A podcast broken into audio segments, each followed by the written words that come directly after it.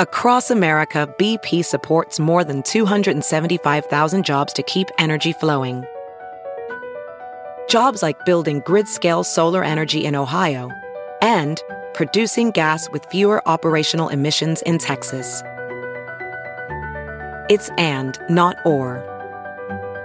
See what doing both means for energy nationwide at bp.com slash investing in America.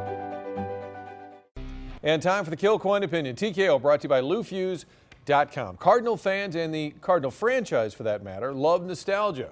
So it's with great fanfare that the Hall of Fame ballot is announced. Ray Lankford, John Tudor, Scott Rolen, Vince Coleman, Keith Hernandez, Jason Isringhausen, and Lee Smith, all on this year's Cardinal ballot.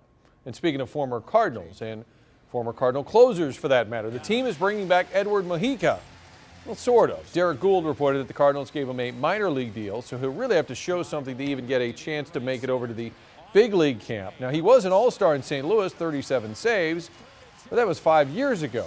Restless and snarky Cardinal fans immediately asked, What about Dave Veres or Jeff Brantley? Aren't they available? Hey, look, this is just a minor deal. It isn't meant to alter the shape of the team. But as spring training approaches, I think it's fair to wonder if the Cardinals' bold offseason was bold enough. I mean, I love the Ozuna edition, but I guess I was looking for more.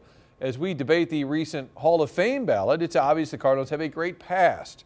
It's the present that makes me a little nervous. Let's jump into Peppa's world of play. Look for spring flowers, hunt for muddy puddles, and bravely explore exciting places with Peppa playsets. Peppa Pig, inspiring kid confidence.